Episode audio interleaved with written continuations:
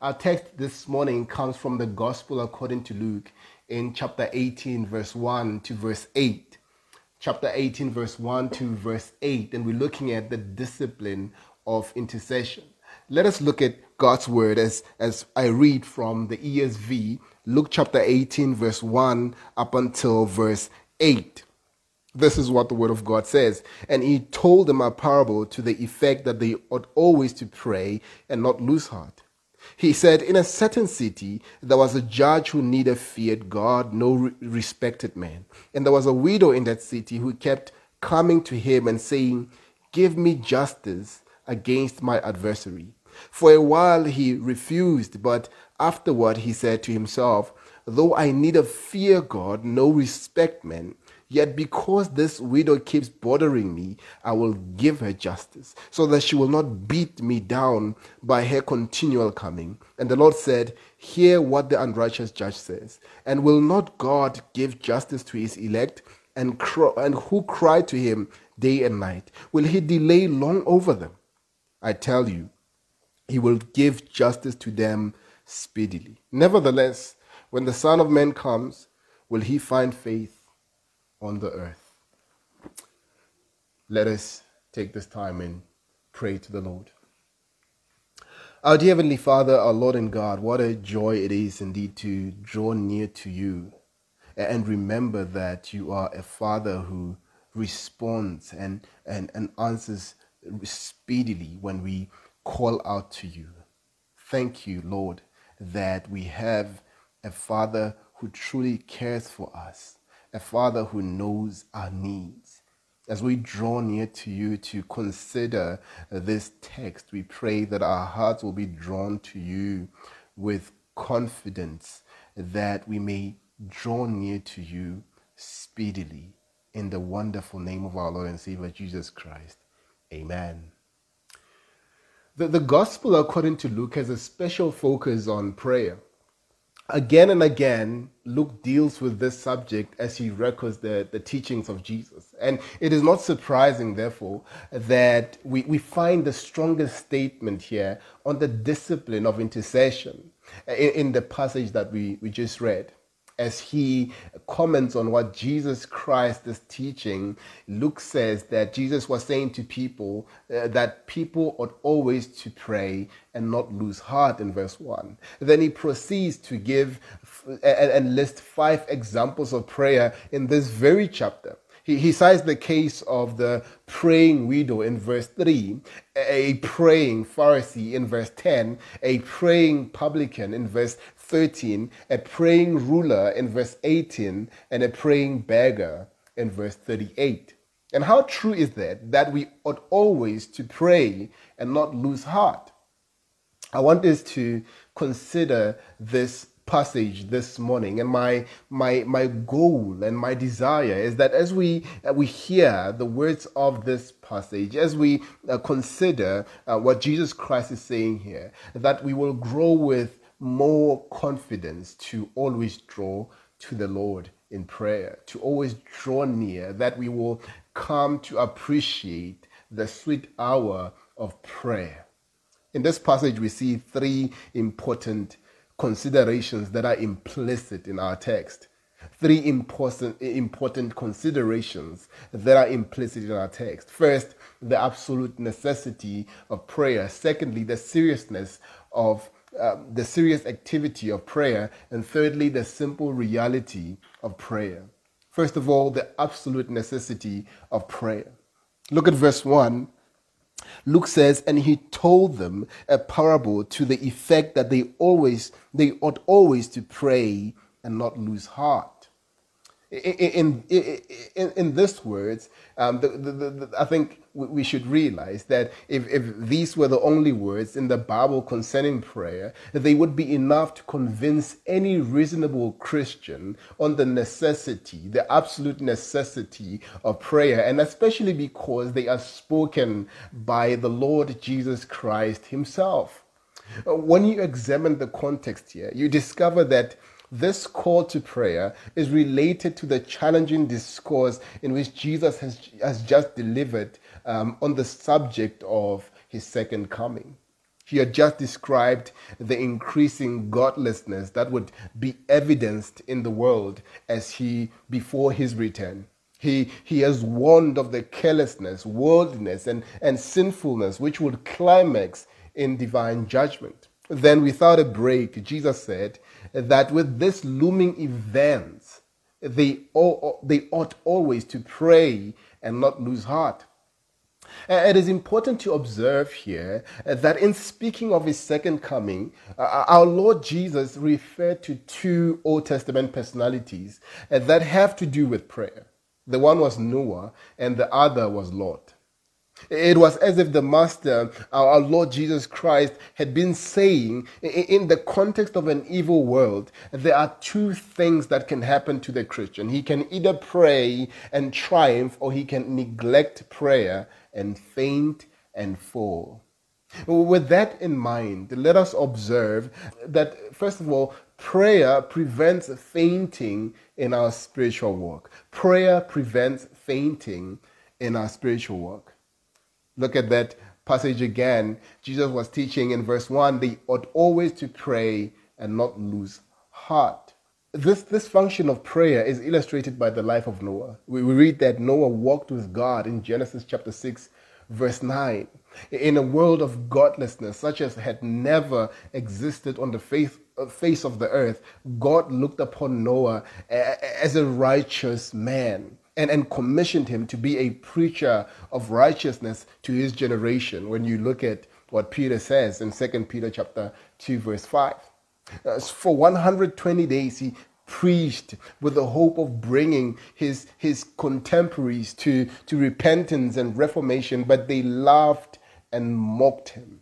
Noah remained faithful and went through with God's plan of building the ark.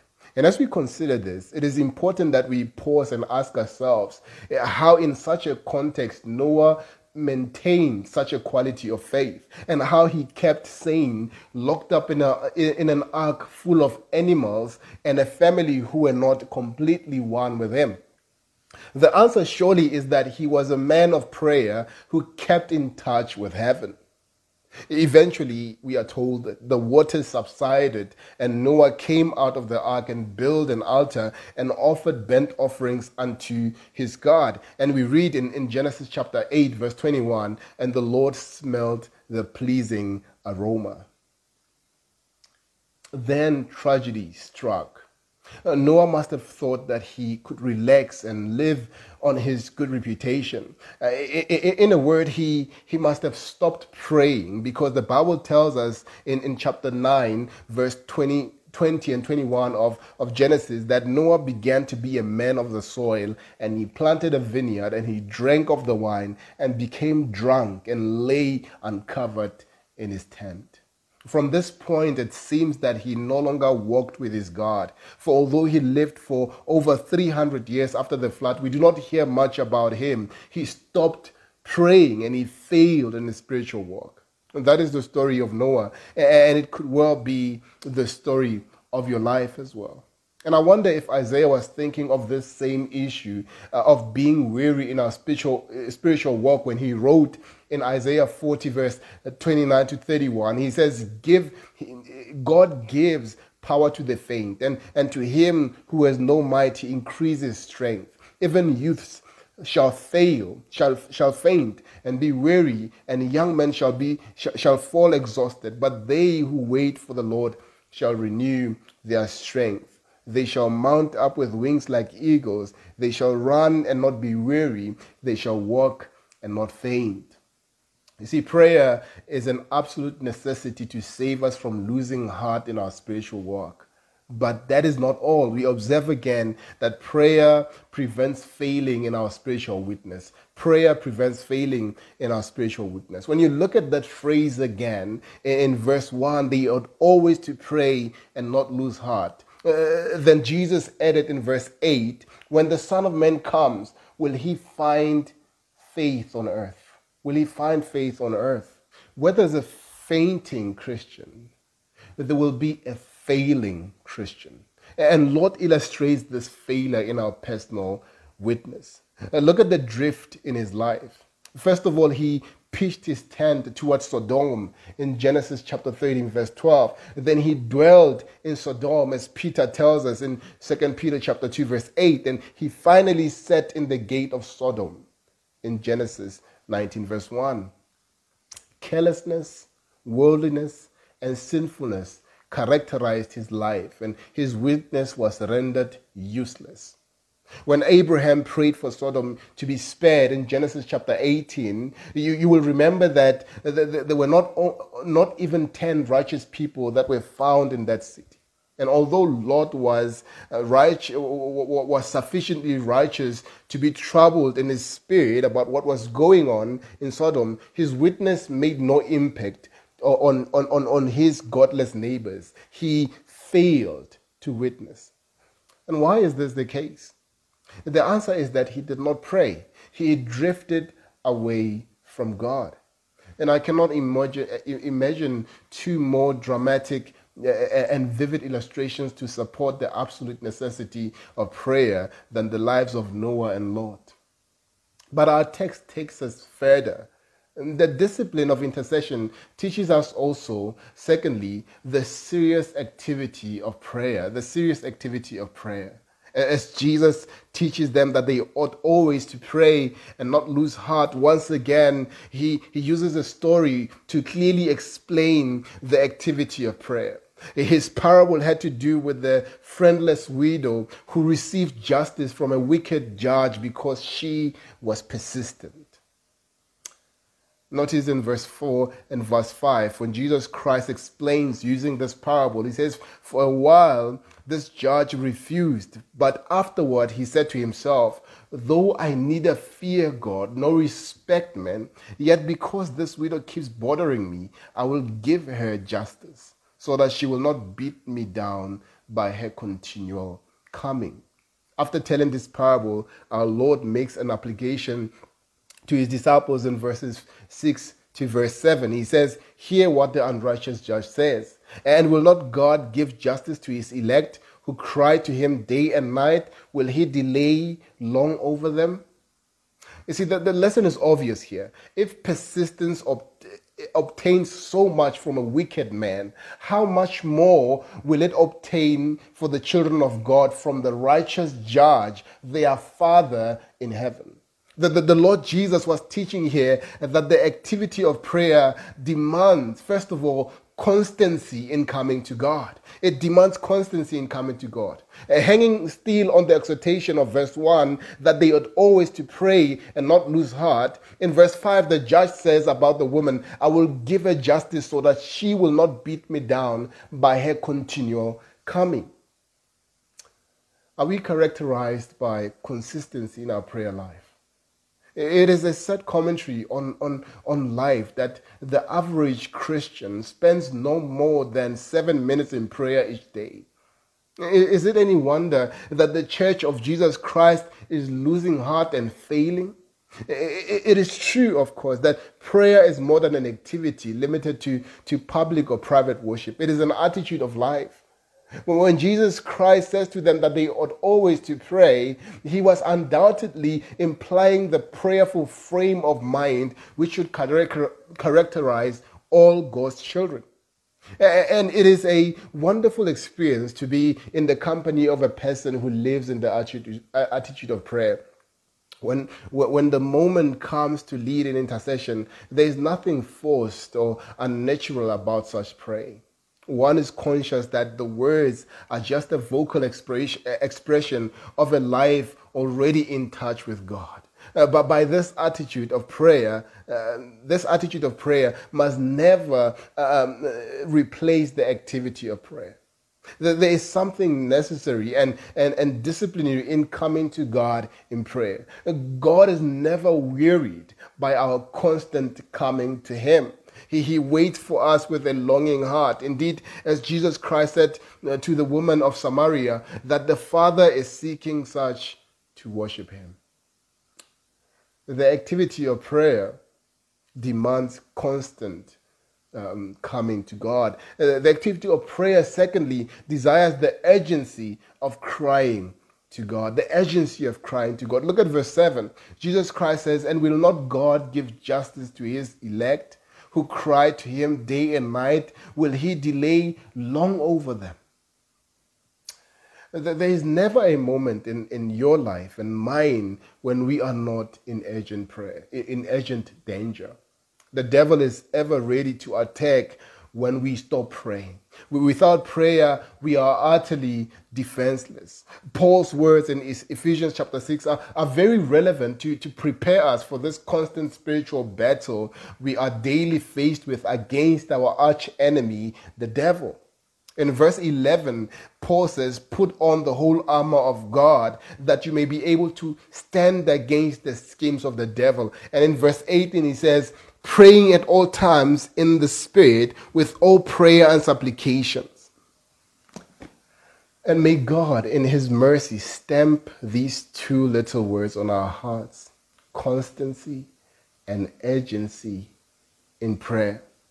And perhaps the most precious thought in our text on the discipline of prayer is thirdly, the simple reality of prayer. The simple reality of prayer, still hanging on the exhortation of verse 1, that they ought always to pray and not lose heart. We see here that prayer opens heaven to us. A prayer brings us into the dimension of reality as against the artificiality of the world outside. Prayer gives us a sense of at-homeness because we remember that we are first and foremost citizens of heaven.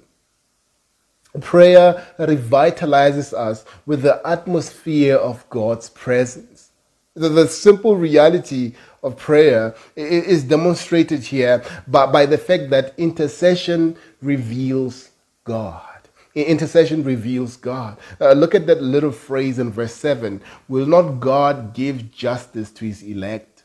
In using this parable, some people compared God with the unjust judge here, but surely that is inappropriate. This judge was a man with no sense of justice or fair play. He did not regard God or man. He was only concerned about himself. To put his response in modern terms, as the woman was persisting and importunate and pushing and knocking, he must have said, if we put it in modern terms, "I must answer this woman or she will nag me to death." Now, such language could never be applied to God. The whole purpose of this parable is to put a sharp contrast between this unjust judge and our wonderful God. Indeed, in the place of prayer, we learn of God's loving interest in us, that God's people are here referred to here as his own elect in verse 7, or his chosen ones. And it can also be translated his precious ones. Just think of it. There is no moment in your life or mine when God is not lovingly interested in us. In the place of prayer, we learn of God's loving patience with us. Talking about God's precious ones, our Lord asked this rhetorical question: will he delay long over them? One of the most heart-melting experiences is to think deeply about the patience of God in all his dealings with us day after day. If we were to receive what is due to us, our due reward for our deeds, we would have been long ago in hell. But he bears patiently with us day after day. Once more, we see here that in the place of prayer, we learn of God's lasting goodness to us. Look at verse 7 again, that phrase, "Will not God give justice to his elect?" Right down through the centuries, God has been fair in his dealings with his people. He is uncompromising in his righteousness and graciousness, since he is the same yesterday, today, and forevermore. If you and I want to know what God is like, let us spend more time in prayer. It is in prayer and in the light of his word that God unveils himself to those who take time to be holy. Secondly, we see here that intercession rewards man. Intercession rewards man. Verse 8, he says, I tell you, he will give justice to them speedily. He will give justice to them speedily. God always answers prayer. Sometimes the answer might be, no, my child. And on other occasions, it might be, yes, my child. Or even other occasions, it might be, wait, my child. But whether it is no, yes, or wait, it is an answer. There is no such thing as a denied answer from God. We only have to pick our Bibles and see this gloriously documented in both the Old Testament and the New Testament. Think about it like this. When Abraham's servant prayed, Rebekah appeared. When Jacob wrestled in prayer, he prevailed with God and with man. When Moses prayed, Amalek was defeated. When Joshua prayed, Achan was exposed. When Hannah prayed, Samuel was born. When David prayed, Ahithophel hanged himself. And when Asa prayed, the battle was won. When Jehoshaphat prayed, God overcame his foes. When Isaiah and Hezekiah prayed, 185,000 Assyrians were destroyed in 12 hours. When Daniel prayed, the lions were muzzled.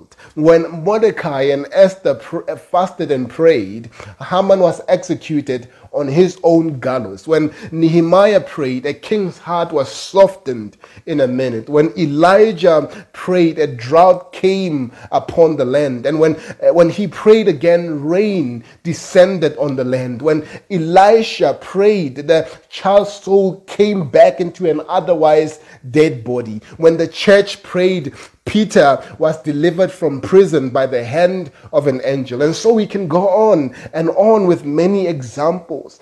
God answers prayer. Intercession rewards man. The Bible says in Hebrews 11 verse 6, whoever would draw near to God must believe that he exists and that he rewards those who seek him. There are, of course, conditions of prayer. Paul says in 1 Timothy chapter 2 verse 8, I will therefore that men pray everywhere, lifting up holy hands without wrath and doubting. That is the King James translation. The threefold condition here is clear and comprehensive. When we come in prayer, it must be, first of all, without defilement. He says that man must lift holy hands. It must be without conflict. He says it must be without anger. It must be without disbelief. He says without doubting. You see, to come in this way is to secure a sure and speedy answer. So we have seen in this text that what we mean by the discipline of intercession. But when Jesus said they ought to pray and not lose heart, he was speaking of the absolute necessity of prayer, the serious activity of prayer, and the simple reality of prayer.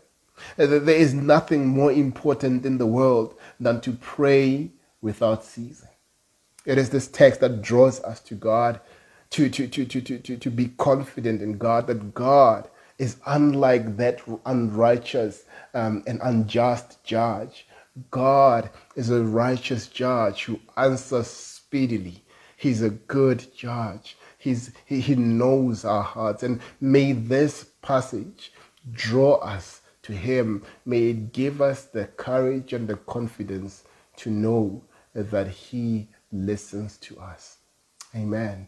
May this be a blessing to you as you consider his word for today and the coming week. Amen.